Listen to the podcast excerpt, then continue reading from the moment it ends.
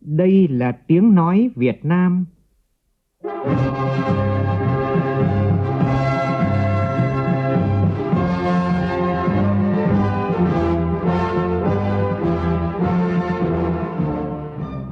là tiếng nói Việt Nam, phát thanh từ Hà Nội, thủ đô nước Cộng hòa xã hội chủ nghĩa Việt Nam.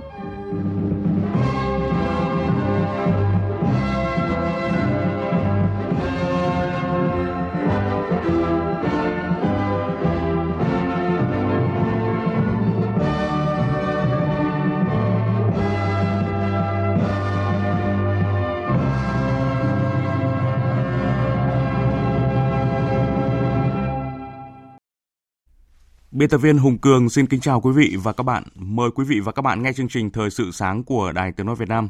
Hôm nay thứ Tư ngày 24 tháng 3 năm 2021, tức ngày 12 tháng 2 của năm Tân Sửu. Chương trình có những nội dung chính sau đây.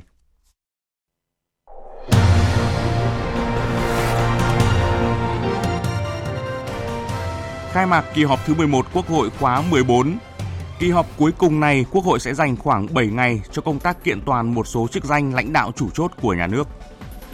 Trong chương trình, biên tập viên Đài Tiếng Nói Việt Nam có bình luận nhan đề Kỳ họp Quốc hội thứ 11, chuyển giao, kế thừa, phát huy thành quả. Hoạt động thương mại điện tử tại nước ta đang trong giai đoạn bùng nổ, tuy nhiên về khung khổ pháp lý vẫn còn nhiều quy định lạc hậu. Bệnh lao là nguyên nhân gây tử vong đứng hàng thứ hai trong các bệnh nhiễm trùng. Tại Việt Nam, mỗi năm có 170.000 ca mắc mới căn bệnh này. Trong phần tin quốc tế, Ngoại trưởng Nga Sergei Lavrov thăm Hàn Quốc trong các ngày hôm nay và ngày mai. Anh tưởng niệm 126.000 nạn nhân tử vong do Covid-19.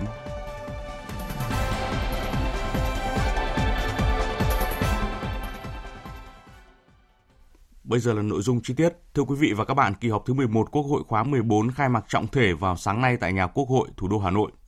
Vì là kỳ họp cuối cùng, bên cạnh công tác xây dựng pháp luật, xem xét quyết định các vấn đề quan trọng của đất nước, Quốc hội sẽ dành phần lớn thời gian tập trung cho tổng kết công tác nhiệm kỳ của các cơ quan nhà nước, Quốc hội, Chính phủ.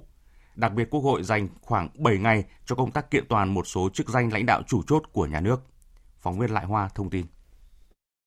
Tổng thư ký chủ nhiệm văn phòng Quốc hội Nguyễn Hạnh Phúc cho biết, kỳ họp thứ 11 Quốc hội sẽ kiện toàn 25 chức danh gồm Chủ tịch Quốc hội, Chủ tịch nước, Thủ tướng Chính phủ và phê chuẩn việc bổ nhiệm các thành viên chính phủ. Phó Chủ tịch nước, một số Phó Chủ tịch Quốc hội và chủ nhiệm Ủy ban của Quốc hội, Tổng Kiểm toán Nhà nước, Tổng Thư ký Quốc hội và một số Phó Thủ tướng, Bộ trưởng và thành viên khác của Chính phủ.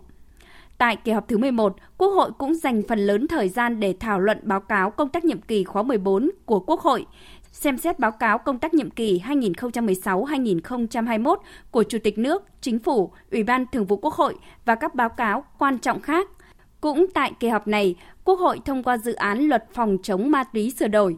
Dự án luật này đã được Quốc hội cho ý kiến tại kỳ họp thứ 10 Quốc hội khóa 14. Thưa quý vị, trước kỳ họp lần này, nhiều cử tri đã bày tỏ kỳ vọng cùng với tổng kết công tác nhiệm kỳ, các đại biểu Quốc hội sẽ làm việc có trách nhiệm, công tâm để bầu ra những người đủ đức, đủ tài cho nhiệm kỳ tiếp theo. Tổng hợp của nhóm phóng viên Đài Tiếng nói Việt Nam. Thường xuyên theo dõi các kỳ họp của Quốc hội, cử tri Phạm Văn Trung ở huyện Nam Trực, tỉnh Nam Định rất mong chờ được nghe các báo cáo đánh giá tổng kết nhiệm kỳ của các cơ quan nhà nước, Quốc hội và Chính phủ. Hôm nay Quốc hội họp kỳ họp cuối cùng của khóa 14 để thông qua các cái báo cáo kiểm điểm của Chủ tịch nước, Chính phủ và các cơ quan tư pháp. Đồng thời, một việc rất quan trọng là Quốc hội bầu nhân sự chủ chốt của nhà nước để tất cả các cơ quan lập pháp, hành pháp và tư pháp nhìn lại một nhiệm kỳ qua đã làm được việc gì tốt, việc gì cần rút kinh nghiệm để bàn giao cho khóa tới. Nhận định về các kỳ họp trong nhiệm kỳ Quốc hội khóa 14, nhiều cử tri cho rằng cùng với công tác xây dựng pháp luật, xem xét quyết định các vấn đề quan trọng của đất nước, Quốc hội đã đồng hành cùng với nhà nước, chính phủ làm tốt các nhiệm vụ mục tiêu lớn của đất nước. Cử tri Đỗ Thị Yên Hưng ở quận Nam Từ Liêm, thành phố Hà Nội nêu ý kiến. Tôi rất là tin tưởng vào kỳ họp Quốc hội cuối cùng trước khi mà diễn ra bầu cử Quốc hội khóa mới thì ờ, Quốc hội sẽ có những cái quyết định sáng suốt cho nhiệm kỳ tới, tương lai tới, đặc biệt là tầm nhìn ờ, 2045 theo ờ, nghị quyết của Đại hội Đảng toàn quốc lần thứ 13. Một trong những nội dung làm việc quan trọng của kỳ họp này thu hút được sự quan tâm của cử tri, đó là công tác nhân sự lãnh đạo nhà nước. Nhiều cử tri kỳ vọng các đại biểu sẽ làm việc công tâm để bầu ra những người đủ đức đủ tài cho các vị trí trong bộ máy quản lý nhà nước, chính phủ, quốc hội. Cử tri Nguyễn Văn Thiết ở quận Ba Đình, thành phố Hà Nội bày tỏ. Tôi cho rằng là bây giờ quốc hội nâng cao cái giám sát là quan trọng. Để anh xem việc làm của cơ quan hành pháp nó ra làm sao. Để mà người ta tránh những cái tiêu cực, để tránh những cái bè phái, để tránh những cái tham nhũng. Cái thứ hai là tôi thấy sau này, khi mà quốc hội mới thì phải chọn những cái con người có tâm, có đức, có trình độ năng lực thật sự mà hết lòng vì dân. Hoàn toàn không có tham nhũng, không có tiêu cực, không có lợi ích nhóm, không phải vì mục đích cá nhân của mình thì người dân người ta mới tin và cái đất nước này mới phát triển lên được. Thưa quý vị, trong phần cuối của chương trình, biên tập viên Đài Tiếng Nói Việt Nam có bình luận nhan đề Kỳ họp Quốc hội thứ 11 chuyển giao kế thừa, phát huy thành quả. Và cũng xin được lưu ý tới quý vị vào lúc 8 giờ 55 phút sáng nay, Đài Tiếng Nói Việt Nam sẽ tường thuật trực tiếp phiên khai mạc kỳ họp thứ 11 Quốc hội khóa 14 trên kênh Thời sự VOV1, trực tuyến trên trang vov1.vn và fanpage VOV1 Thời sự. Mời quý vị chú ý theo dõi. Chương trình Thời sự sáng nay sẽ được tiếp tục với những nội dung khác. Thủ tướng Chính phủ vừa phê duyệt danh mục dịch vụ công trực tuyến tích hợp cung cấp trên Cổng Dịch vụ Công Quốc gia năm 2021. Trong đó 11 dịch vụ thuộc nhóm dịch vụ công thực thi phương án đơn giản hóa thủ tục hành chính, giấy tờ, công dân liên quan đến quản lý dân cư như là cấp, cấp lại, đổi thẻ căn cước công dân, xác nhận số chứng minh nhân dân khi đã được cấp thẻ căn cước công dân, đăng ký thường trú, đăng ký tạm trú, khai báo tạm vắng, thông báo lưu trú, liên thông đăng ký khai sinh, đăng ký thường trú, cấp thẻ bảo hiểm y tế cho trẻ dưới 6 tuổi hay là cấp hộ chiếu phổ thông. Theo ước tính của Google, trong năm ngoái nền kinh tế số của Việt Nam đạt 14 tỷ đô la Mỹ và dự báo đến năm 2025 sẽ đạt mức 54 tỷ đô la Mỹ. Theo nhiều chuyên gia, hoạt động thương mại điện tử tại nước ta đang trong giai đoạn bùng nổ với tăng trưởng hàng năm ở mức cao. Tuy nhiên hiện nay, về khung pháp lý vẫn còn nhiều quy định lạc hậu, chưa theo kịp xu thế mới. Phóng viên Nguyễn Hằng đề cập thông tin. Theo ông Đậu Anh Tuấn, trưởng ban pháp chế Phòng Thương mại và Công nghiệp Việt Nam, với tốc độ phát triển nhanh chóng của kinh tế số và Internet, thì dường như nhiều vấn đề về pháp lý đang bị trồng lấn.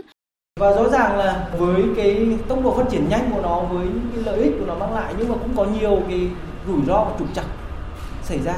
Thì phải nói rằng ứng xử chính sách như thế nào, liều lượng như thế nào là là phù hợp. Một trong những điểm khác biệt nổi bật giữa mạng xã hội và sàn thương mại điện tử là cho đến nay các mạng xã hội chưa có chức năng đặt hàng trực tuyến, trong khi đó các sàn thương mại điện tử có thể có chức năng đặt hàng trực tuyến và cho phép giao dịch được hoàn tất trên môi trường mạng từ khâu đặt hàng cho đến khâu vận chuyển và giao hàng. Do đó, công tác quản lý hoạt động có yếu tố thương mại điện tử trên mạng xã hội cần có những khác biệt với các loại hình thương mại điện tử khác để phù hợp với bản chất của hoạt động này và có tính khả thi trong thực tế. Ông Nguyễn Văn Tuấn, Phó Giám đốc Công ty Cổ phần VC Corp cho biết. Cần phải quản lý được vấn đề lừa đảo, mạo danh để bán hàng. Vấn đề làm thế nào để quản lý được vấn đề thuế của những người bán hàng ở trên môi trường mạng xã hội đó để tránh các thu thuế và tạo ra cái sự cạnh tranh công bằng đối với nội dung quản lý thuế của các cá nhân tổ chức bán hàng trên các nền tảng thương mại điện tử có cơ chế rõ ràng và linh hoạt để các chủ thể có liên quan có thể trực tiếp hoặc ủy quyền cho một bên thứ ba để kê khai và nộp thuế. Dù kết thúc năm 2020, cả Vietjet và Bamboo Airways đều báo có lãi, nhưng theo Hiệp hội Doanh nghiệp Hàng không Việt Nam, riêng hoạt động kinh doanh vận tải hàng không của các hãng đều lỗ với mức lỗ trên 18.000 tỷ đồng nên cần chính phủ hỗ trợ. Hiệp hội Doanh nghiệp Hàng không Việt Nam vừa tiếp tục có văn bản gửi Bộ Kế hoạch và Đầu tư tổng hợp các đề xuất của các doanh nghiệp hàng không về giải pháp hỗ trợ trong bối cảnh gặp khó khăn do dịch COVID-19. Trước đó, hiệp hội này cũng có văn bản gửi Quốc hội Chính phủ đề xuất có gói tài chính ưu đãi khoảng 25 đến 27 nghìn tỷ đồng cho các doanh nghiệp hàng không vay. Tới nay mới có Việt Nam Airlines được Quốc hội và Chính phủ chấp thuận cho thực hiện gói tài chính hỗ trợ – trong đó có 8.000 tỷ đồng tăng vốn điều lệ và 4.000 tỷ đồng vay ưu đãi với lãi suất là 4% một năm, trả lãi qua cổ phiếu. Cũng gặp khó khăn, Vietjet Air đề nghị được vay từ 4.000 đến 5.000 tỷ đồng, ký hạn vay tới năm 2023 với lãi suất khoảng 4% một năm. Còn Bamboo Airways đề nghị chính phủ ngân hàng nhà nước có cơ chế để hãng được vay khoảng 10.000 tỷ đồng. Hiệp hội Doanh nghiệp Hàng không Việt Nam cũng kiến nghị chính phủ sớm nghiên cứu mở lại đường bay quốc tế, cho phép khách quốc tế đã tiêm vaccine vào Việt Nam với các thị trường tiềm năng như là châu Âu, Australia, Trung Quốc, Hàn Quốc và Nhật Bản. Thông tin về dịch COVID-19, theo Bộ Y tế tính từ 18 giờ tối qua cho đến 6 giờ sáng nay, nước ta không ghi nhận ca mắc mới COVID-19 trong cộng đồng. Liên quan đến thông tin vaccine ngừa COVID-19, Thứ trưởng Bộ Y tế Trương Quốc Cường ký quyết định phê duyệt có điều kiện vaccine có nhu cầu cấp bách trong phòng chống dịch COVID-19 đối với vaccine của Nga có tên gọi là Sputnik V. Đây là vaccine phòng COVID-19 thứ hai được Việt Nam phê duyệt. Dù chưa thực hiện xong thử nghiệm lâm sàng giai đoạn 3, đến nay Sputnik V đã được hơn 50 quốc gia phê chuẩn sử dụng với hiệu quả kháng SARS-CoV-2 lên tới hơn 91,8%. Đặc biệt 98% tình nguyện viên sau khi tiêm vaccine đã sản sinh kháng thể chống lại SARS-CoV-2. Ngày hôm nay là ngày thế giới phòng chống lao. Chủ đề ngày thế giới phòng chống lao năm nay là đồng hồ đã điểm. Đây là thông điệp về việc không còn nhiều thời gian để hành động theo cam kết của các nhà lãnh đạo toàn cầu về chấm dứt bệnh lao. Tại Việt Nam, chủ đề của Ngày Thế giới phòng chống lao năm nay là Việt Nam chiến thắng COVID-19, chấm dứt bệnh lao. Theo Phó Giáo sư Tiến sĩ Nguyễn Viết Nhung, Giám đốc Bệnh viện Phổi Trung ương, chủ nhiệm chương trình chống lao quốc gia, Việt Nam hiện vẫn là nước có gánh nặng bệnh lao cao, là một trong 30 nước có gánh nặng bệnh lao kháng đa thuốc cao nhất thế giới. Ước tính tại Việt Nam mỗi năm có 170.000 ca mắc mới, theo báo cáo của Tổ chức Y tế Thế giới năm 2020. Trong đó, 63% bệnh nhân lao thường, 98% bệnh nhân lao kháng thuốc. Vì vậy, lao thực sự là một vấn đề ảnh hưởng đến kinh tế của từng gia đình nói riêng và đất nước nói chung. Đầu tư cho chấm dứt bệnh lao là đầu tư cho phát triển bền vững. Theo Phó Giáo sư Tiến sĩ Nguyễn Viết Nhung, con số tử vong vì lao còn cao hơn nhiều con số tử vong do mắc COVID-19 hay do tai nạn giao thông. Những người tử vong do lao chủ yếu là do chưa được phát hiện và điều trị kịp thời. Trên thế giới, bệnh lao vẫn là nguyên nhân gây tử vong đứng hàng thứ hai trong các bệnh nhiễm trùng với khoảng 1,4 triệu người. Tiếp nối thành công của cuộc thi ảnh nghệ thuật với chủ đề tự hào một giải biên cương – Tại Hà Nội, Bộ Văn hóa Thể thao và Du lịch phối hợp với Ban tuyên giáo Trung ương, Hội nghệ sĩ nhiếp ảnh Việt Nam tổ chức triển lãm ảnh Tự hào một giải biên cương. Triển lãm diễn ra từ ngày hôm nay đến hết ngày 28 tháng 3 tới tại Trung tâm Giám định và triển lãm các tác phẩm mỹ thuật. Tên của phóng viên Kim Thanh. Triển lãm giới thiệu đến công chúng thủ đô 100 tác phẩm ảnh tiêu biểu có tính thẩm mỹ cao, sáng tạo, khắc họa vẻ đẹp của quê hương đất nước và con người Việt Nam ở các vùng biên giới, phản ánh chân thực sinh động những nét độc đáo trong sinh hoạt, lao động sản xuất, những công trình lễ hội văn hóa, các loại hình nghệ thuật mang đậm bản sắc văn hóa dân gian. Bà Trần Thị Thu Đông, Chủ tịch Hội Nghệ sĩ nhiếp ảnh Việt Nam cho biết, đây là hoạt động mở đầu cho loạt triển lãm ảnh sẽ được tổ chức ở 6 địa phương trên cả nước là Hà Nội, Ninh Bình, Thừa Thiên Huế, Gia Lai, Kiên Giang, thành phố Hồ Chí Minh để tiếp tục khích lệ, khơi dậy tình yêu với quê hương đất nước – các cái nghệ sĩ nhiếp ảnh đã phản ánh rất là chân thực cuộc sống sinh hoạt, học tập, huấn luyện, sẵn sàng chiến đấu bảo vệ ờ, chủ quyền biển đảo, chủ quyền lãnh thổ, an ninh biên giới quốc gia của các lực lượng vũ trang, các chiến sĩ biên phòng, những người luôn bám đất, vượt qua khắc nghiệt của thiên nhiên, vượt qua khó khăn gian khổ, xây dựng thế trận lòng dân, củng cố lòng tin của nhân dân, gắn bó máu thịt với dân để đảm bảo sự bình yên của Tổ quốc. Thưa quý vị, như Đài Tiếng Nói Việt Nam đã thông tin, nhà văn Nguyễn Huy Thiệp qua đời ngày 20 tháng 3 vừa qua. Sáng nay lễ tang của nhà văn sẽ diễn ra tại nhà tang lễ quốc gia số 5 Trần Thánh Tông Hà Nội. Lễ an táng vào chiều cùng ngày tại nghĩa trang thôn Tằng Mi, xã Nam Hồng, huyện Đông Anh, Hà Nội. Nhà văn Nguyễn Huy Thiệp xuất hiện trên văn đàn Việt Nam khá muộn, bắt đầu từ những truyện ngắn đăng trên báo Văn nghệ năm 1986. Nhưng chỉ sau vài năm, khi truyện ngắn Tướng về hưu năm 1987 và Những ngọn gió hua tát năm 1989 ra đời, thì nhà văn Nguyễn Huy Thiệp đã trở thành một hiện tượng của văn học Việt Nam – sau đó, nhiều truyện ngắn khác như Không có vua, Thương nhớ đồng quê hay Những người thợ xẻ được công chúng đón nhận tìm đọc. Sở trường của nhà văn Nguyễn Huy Thiệp là truyện ngắn với mảng đề tài đa dạng gồm lịch sử và văn học, hơi hướng huyền thoại và cổ tích, xã hội Việt Nam đương đại, làng quê và người lao động. Điểm đặc sắc trong văn chương của Nguyễn Huy Thiệp là ông dám vạch trần cái ác, cái xấu xa của con người. Tháng 3 năm 2021, nhà văn Nguyễn Huy Thiệp có tên trong danh sách đề nghị xét tặng giải thưởng nhà nước về văn học nghệ thuật. Không chỉ nổi tiếng trong nước, ông còn có rất nhiều tác phẩm được ra mắt ở nước ngoài. Nhà văn Nguyễn Huy Thiệp từng được nhận huân chương văn học nghệ thuật Pháp năm 2007 và giải thưởng Premio Nonino Italia năm 2008.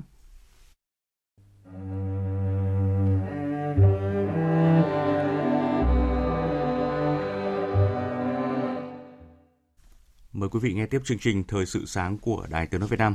Thưa quý vị, sau chuyến thăm Trung Quốc, Ngoại trưởng Nga Sergei Lavrov dự kiến có chuyến thăm Hàn Quốc trong các ngày hôm nay và ngày mai. Trước chuyến thăm trả lời phỏng vấn truyền thông Hàn Quốc, Ngoại trưởng Nga cho rằng ASEAN cần phải duy trì vai trò trung tâm trong phát triển hợp tác ở khu vực châu Á Thái Bình Dương ở tất cả các lĩnh vực. Phóng viên Văn Thường, thường trú tại Liên bang Nga thông tin. Theo ông Lavrov, sẽ rất hữu ích nếu quay lại tất cả các nguyên tắc mà chúng ta đã nhiều lần khẳng định. Đó là duy trì vai trò trung tâm của ASEAN trong việc phát triển hợp tác ở khu vực này trên mọi lĩnh vực. Theo Ngoại trưởng Nga, tại khu vực này đang diễn ra một quá trình rất thú vị, đó là việc cố gắng định hình lại châu Á Thái Bình Dương bằng một thuật ngữ mới, khu vực Ấn Độ Dương Thái Bình Dương. Điều này đang gây khó hiểu với Nga. Ý nghĩa của quá trình này rất đáng báo động bởi vì những nỗ lực đang được thực hiện đối lập với các cấu trúc được xây dựng lấy ASEAN làm trung tâm, như Hội nghị cấp cao Đông Á, Diễn đàn An ninh ASEAN, Hội nghị Bộ trưởng Quốc phòng ASEAN với các đối tác. Tất cả các định dạng này đều nhận được sự quan tâm của các quốc gia trong khu vực châu Á Thái Bình Dương, cho phép tiến hành đối thoại trên cơ sở bình đẳng và đạt được thỏa hiệp, thỏa thuận mà các bên chấp nhận được. Theo ông Lavrov, xét về hoạt động đang được thực hiện trong khuôn khổ chiến lược Ấn Độ Dương-Thái Bình Dương, thì hoạt động này đang dựa trên tư duy của một liên minh. Các nhà lãnh đạo Trung Quốc và Triều Tiên vừa trao đổi thông điệp cấp cao, trong đó tái khẳng định quan hệ đồng minh truyền thống giữa hai nước. Hãng thông tấn chính thức Triều Tiên KCNA cho biết, nhà lãnh đạo Kim Jong Un đã kêu gọi đoàn kết và hợp tác mạnh mẽ hơn với Trung Quốc để đối phó với những thách thức chung. Về phần mình, Chủ tịch Trung Quốc Tập Cận Bình mô tả quan hệ song phương là tài sản quý giá đối với cả hai nước và cam kết đóng góp tích cực cho hòa bình cũng như ổn định trên bán đảo Triều Tiên. Nhà lãnh đạo Trung Quốc cũng khẳng định sẽ cung cấp cho người dân hai nước cuộc sống tốt đẹp hơn. Cuộc trao đổi diễn ra trong bối cảnh chính quyền Tổng thống Mỹ Joe Biden đang đẩy mạnh nỗ lực ngoại giao nhằm tăng cường hợp tác với các đồng minh châu Á là Hàn Quốc và Nhật Bản để đối phó với mối đe dọa hạt nhân của Triều Tiên và ảnh hưởng ngày càng tăng của Trung Quốc. Ngày hôm qua, theo giờ New York, Hội đồng Bảo an Liên Hợp Quốc tiến hành họp trực tuyến để thảo luận về tình hình Afghanistan và hoạt động của phái bộ hỗ trợ của Liên Hợp Quốc tại nước này. Phiên họp có sự tham dự của bà Deborah Leong, đại diện đặc biệt của Tổng thư ký Liên Hợp Quốc về Afghanistan, kiêm người đứng đầu phái bộ hỗ trợ của Liên Hợp Quốc, và bà Sahazad Akbar, Chủ tịch Cơ quan Nhân quyền Quốc gia độc lập Afghanistan. Phóng viên Phạm Huân, thường trú tại Mỹ, thông tin. Các báo cáo viên cho biết tiến trình đàm phán hòa bình giữa chính phủ Afghanistan và lực lượng Taliban chưa có nhiều tiến triển kể từ đầu năm nay, bày tỏ quan ngại về sự gia tăng bạo lực và thương vong đối với dân thường hiện ở mức đáng báo động. Các nước thành viên Hội đồng Bảo an chia sẻ quan ngại của các báo cáo viên về tình trạng khủng hoảng an ninh nhân đạo ở Afghanistan thời gian qua và kêu gọi các bên liên quan ở Afghanistan sớm đạt kết quả thực chất trong đàm phán hòa bình – các nước cũng khẳng định lại sự ủng hộ đối với hoạt động của phái bộ hỗ trợ Liên Hợp Quốc trong bối cảnh đại dịch COVID-19. Đại sứ trưởng phái đoàn thường trực Afghanistan tại Liên Hợp Quốc khẳng định chính phủ Afghanistan đã và đang nỗ lực thúc đẩy quá trình đàm phán hòa bình, kêu gọi cộng đồng quốc tế tiếp tục ủng hộ và hỗ trợ chính phủ và người dân Afghanistan trong tiến trình hòa bình và tái thiết. Đại sứ Đặng Đình Quý, trưởng phái đoàn thường trực Việt Nam tại Liên Hợp Quốc kêu gọi cộng đồng quốc tế tăng cường hỗ trợ Afghanistan trong công cuộc tái thiết và ứng phó với tình trạng mất an ninh lương thực. Đại sứ chia sẻ quan ngại về sự gia tăng bạo lực ở Afghanistan, bày tỏ mong muốn các bên liên quan sớm đạt được một thỏa thuận ngừng bắn dài hạn để tạo môi trường ổn định và thuận lợi cho quá trình đàm phán hòa bình. Nước Nước Anh ngày hôm qua đã kỷ niệm một năm ngày áp đặt lệnh phong tỏa toàn quốc đầu tiên do COVID-19 với một phút mặc niệm dành cho hơn 126.000 nạn nhân tử vong do dịch bệnh này. Anh là quốc gia chịu tác động mạnh nhất của dịch COVID-19 tại châu Âu. Biên tập viên Thu Hoài thông tin. Khoảng giữa trưa ngày 23 tháng 3 theo giờ Anh, tức 19 giờ theo giờ Việt Nam, từ tòa nhà Quốc hội, các di tích quốc gia đến mỗi ngôi nhà, người dân trên toàn Vương quốc Anh đã dành một phút mặc niệm cho hàng trăm nghìn người đã tử vong do COVID-19. Tiếp đó là các hồi chuông được gióng lên để tưởng nhớ các nạn nhân và bày tỏ sự kính trọng đối với lực lượng y tế trên tuyến đầu phòng chống dịch. Phát biểu tại Bệnh viện St. Thomas, người đứng đầu bộ phận tư vấn tâm thần Mia Hinburn không thể che giấu niềm xúc động. Chúng tôi đứng đây tại một bệnh viện thuộc dịch vụ y tế quốc gia và chúng tôi đứng đây cùng với những người trên tuyến đầu chống dịch, với rất nhiều người đã mất đi người thân. Chúng tôi nghĩ về những người đã mất, mà đối với những người thân của họ là một ngày vô cùng đau buồn. Nhưng chúng tôi cũng nghĩ đến rất nhiều người nữa đã trở về nhà khỏe mạnh. Buổi lễ diễn ra trong bối cảnh chiến dịch tiêm chủng hàng loạt đang mang đến hy vọng đất nước có thể sớm dỡ bỏ lệnh phong tỏa lần thứ ba được áp đặt hồi đầu năm nay. Anh là nước có tỷ lệ tiêm chủng vaccine ngừa COVID-19 cao nhất thế giới. Tiếp theo chương trình là một số tin thể thao.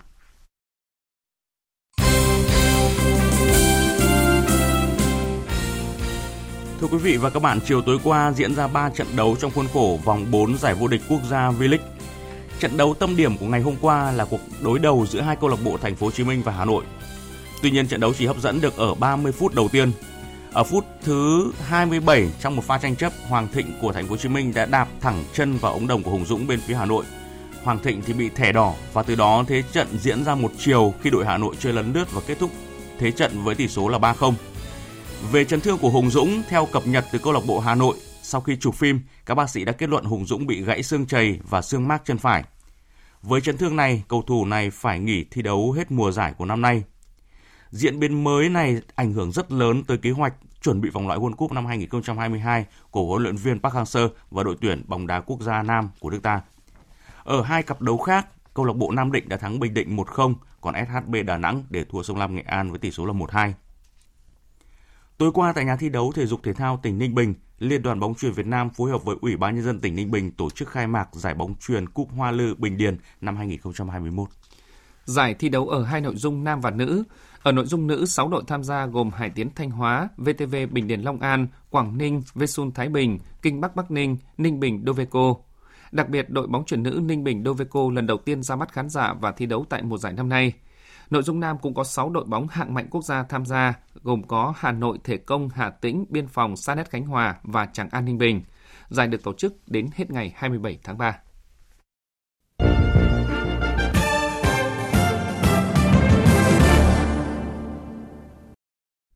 Quý vị và các bạn đang nghe chương trình Thời sự sáng của Đài Tiếng nói Việt Nam. Thưa quý vị và các bạn, ngày hôm nay bắt đầu kỳ họp thứ 11. Đây là kỳ họp cuối cùng của nhiệm kỳ Quốc hội khóa 14. Kỳ họp này sẽ tổng kết nhiệm kỳ 5 năm của Quốc hội, Chủ tịch nước, Chính phủ, Tòa nhân dân tối cao, Viện Kiểm sát Nhân dân tối cao. Nhìn lại nhiệm kỳ qua cũng là cách để hướng đến nhiệm kỳ mới, kế thừa những ưu điểm cho phát triển. Cũng tại kỳ họp này, hiện thực hóa chủ trương nghị quyết đại hội lần thứ 13 của Đảng, Quốc hội sẽ dành 7 ngày để xem xét kiện toàn một số vị trí lãnh đạo chủ chốt của đất nước. Nhiệm vụ này đặt lên vai những đại biểu quốc hội trọng trách to lớn là bầu ra những người xứng đáng với kỳ vọng của nhân dân, lãnh đạo thực hiện mục tiêu thành công xây dựng đất nước phồn vinh, hạnh phúc. Bình luận của biên tập viên Lê Tuyết có nhan đề Kỳ họp Quốc hội thứ 11 chuyển giao, kế thừa và phát huy thành quả. Có lẽ kỳ họp thứ 11 rất có ý nghĩa với các đại biểu Quốc hội và cả nhiệm kỳ Quốc hội khóa 14 với vai trò đại biểu dân cử thực hiện trọng trách là cầu nối giữa cử tri với Quốc hội. Năm năm qua, mỗi đại biểu Quốc hội đã có những hoạt động nhằm ghi dấu ấn trong lòng cử tri. Đó là sự điều hành một cách linh hoạt, uyển chuyển, cương quyết của Chủ tịch Quốc hội Nguyễn Thị Kim Ngân và đoàn chủ tịch tại các phiên họp Quốc hội. Nổi bật là những đổi mới trong chất vấn và trả lời chất vấn theo hình thức hỏi nhanh đáp gọn. Đó là những buổi tranh luận thẳng thắn của các đại biểu Quốc hội với các bộ trưởng trưởng ngành làm nóng nghị trường, khiến cử tri nhớ với những cái tên như Lưu Bình Nhưỡng, Lê Thanh Vân, Dương Trung Quốc, Nguyễn Mai Bộ, Bùi Văn Xuyền, Phạm Thị Minh Hiền hay Đinh Duy Vợt. Đó là những dự án luật hay các vấn đề quan trọng của đất nước đã được từng đại biểu Quốc hội đóng góp ý kiến đầy trách nhiệm và cẩn trọng vì người dân, vì sự phát triển chung của đất nước. Đó là sự đồng hành cùng, gần gũi cử tri trong các buổi tiếp xúc cử tri. Những tâm tư, nguyện vọng của cử tri đã được nói lên và các đại biểu đã giải đáp một cách thấu đáo hoặc yêu cầu các cơ quan chức năng ở trung ương và địa phương xử lý. Nhiều đại biểu kịp thời có mặt ở các điểm nóng, trong khi dịch bệnh COVID-19 có những diễn biến phức tạp, các đại biểu vẫn giữ mối liên kết với cử tri trong các buổi tiếp xúc trực tuyến. Dấu ấn của một nhiệm kỳ sẽ không thể gói gọn trong những câu từ như vậy, nhưng điều quan trọng là đã để lại trong lòng cử tri và cả các đại biểu quốc hội một dấu ấn rất riêng về những đổi mới trên nghị trường, nơi mà tiếng nói của người dân được truyền tải đến các cơ quan chức năng. Kỳ họp lần thứ 11 này khép lại một nhiệm kỳ 5 năm, đánh dấu sự chuyển giao, mở ra một giai đoạn mới mang tính kế thừa và phát huy thành quả của nhiệm kỳ 14 trong hoạt động của cơ quan quyền lực nhà nước cao nhất. Diễn ra sau Đại hội Đảng lần thứ 13 thành công rất tốt đẹp. Tại kỳ họp này, các đại biểu Quốc hội dành khoảng 7 ngày thực hiện trọng trách quan trọng là xem xét kiện toàn một số vị trí lãnh đạo chủ chốt của nhà nước những lời tuyên thệ thiêng liêng của Chủ tịch Quốc hội, Chủ tịch nước và Thủ tướng sẽ được vang lên trên nghị trường. Nhân sự được ví như giường cột của mỗi quốc gia, Vì thế, công tác nhân sự sẽ được đặc biệt chú trọng, như phát biểu của Tổng Bí thư, Chủ tịch nước Nguyễn Phú Trọng tại Đại hội lần thứ 13 của Đảng, rằng công tác nhân sự phải được tiến hành theo một quy trình chặt chẽ, khoa học, nhất quán, đảm bảo thật sự công tâm, thật sự công bằng, trong sáng và khách quan. Đặc biệt là phải có con mắt tinh đời trong việc giới thiệu, đánh giá, lựa chọn cán bộ. Một bộ máy mới trong một nhiệm kỳ mới phải được xây dựng từ những yêu cầu căn cốt này. Và sự chuyển giao một nhiệm kỳ cũng sẽ được thực hiện tại kỳ họp thứ 11 này. Hoạt động của Quốc hội, của các cơ quan nhà nước có nhiệm kỳ, song trách nhiệm là sự tiếp nối. Thành quả của Quốc hội khóa 14 là động lực để Quốc hội, các cơ quan của Quốc hội từng đại biểu Quốc hội nỗ lực nhiều hơn nhằm hoàn thành tốt hơn trọng trách của mình với cử tri, nhân dân trong yêu cầu đòi hỏi ngày càng cao của quá trình phát triển, xây dựng đất nước hùng cường. Quý vị và các bạn vừa nghe bình luận nhan đề Kỳ họp Quốc hội thứ 11 chuyển giao kế thừa phát huy thành quả. Dự báo thời tiết Bắc Bộ và khu vực Hà Nội nhiều mây, có mưa vài nơi, sáng sớm có sương mù và sương mù nhẹ rải rác, trưa chiều giảm mây, hừng nắng, gió đông đến đông nam cấp 2, cấp 3, sáng sớm và đêm trời rét, nhiệt độ từ 17 đến 25 độ. Các tỉnh từ Thanh Hóa đến Thừa Thiên Huế nhiều mây, có mưa vài nơi. Riêng phía Nam, sáng có mưa, mưa rào rải rác, gió Đông Bắc đến Đông cấp 2, cấp 3. Sáng sớm và đêm trời rét, nhiệt độ từ 17 đến 25 độ, có nơi trên 25 độ. Các tỉnh ven biển từ Đà Nẵng đến Bình Thuận, phía Bắc nhiều mây, sáng có mưa, mưa rào rải rác, sau có mưa vài nơi. Phía Nam có mây, ngày nắng, đêm có mưa rào vài nơi, gió Đông Bắc cấp 3, vùng ven biển cấp 4, cấp 5, nhiệt độ từ 22 đến 31 độ. Tây Nguyên và Nam Bộ có mây, ngày nắng, riêng miền Đông có nắng nóng, chiều tối và đêm có mưa rào và rông vài nơi. Riêng miền Đông, chiều tối có mưa rào và rông rải rác, gió Đông Bắc cấp 2, cấp 3, nhiệt độ từ 23 đến 34 độ. Riêng miền Đông, nhiệt độ cao nhất trên 36 độ. Tiếp theo là dự báo thời tiết biển. Vịnh Bắc Bộ có mưa vài nơi, tầm nhìn xa trên 10 km, gió đông đến đông nam cấp 3, cấp 4. Vùng biển từ Quảng Trị đến Quảng Ngãi, vùng biển từ Cà Mau đến Kiên Giang, khu vực Bắc và Nam Biển Đông, khu vực quần đảo Hoàng Sa thuộc thành phố Đà Nẵng, Trường Sa tỉnh Khánh Hòa có mưa rào và rông vài nơi, tầm nhìn xa trên 10 km, gió Đông Bắc cấp 4, cấp 5. Riêng phía Tây, khu vực Nam Biển Đông, ngày có lúc cấp 6, giật cấp 7, biển động vùng biển từ Bình Định đến Ninh Thuận, vùng biển từ Bình Thuận đến Cà Mau, khu vực giữa Biển Đông có mưa rào rải rác và có nơi có rông. Trong cơn rông có khả năng xảy ra lốc xoáy và gió giật mạnh. Tầm nhìn xa trên 10 km, giảm xuống từ 4 đến 10 km trong mưa, gió Đông Bắc cấp 4, cấp 5. Vịnh Thái Lan có mưa rào vài nơi, tầm nhìn xa trên 10 km, gió Đông Bắc đến Đông cấp 3, cấp 4. Những thông tin thời tiết vừa rồi đã kết thúc chương trình Thời sự sáng nay của Đài Tiếng Nói Việt Nam. Chương trình do biên tập viên Hùng Cường biên soạn và thực hiện với sự tham gia của phát thanh viên Mạnh Cường, kỹ thuật viên Thu Huệ, chịu trách nhiệm nội dung Nguyễn Vũ Duy.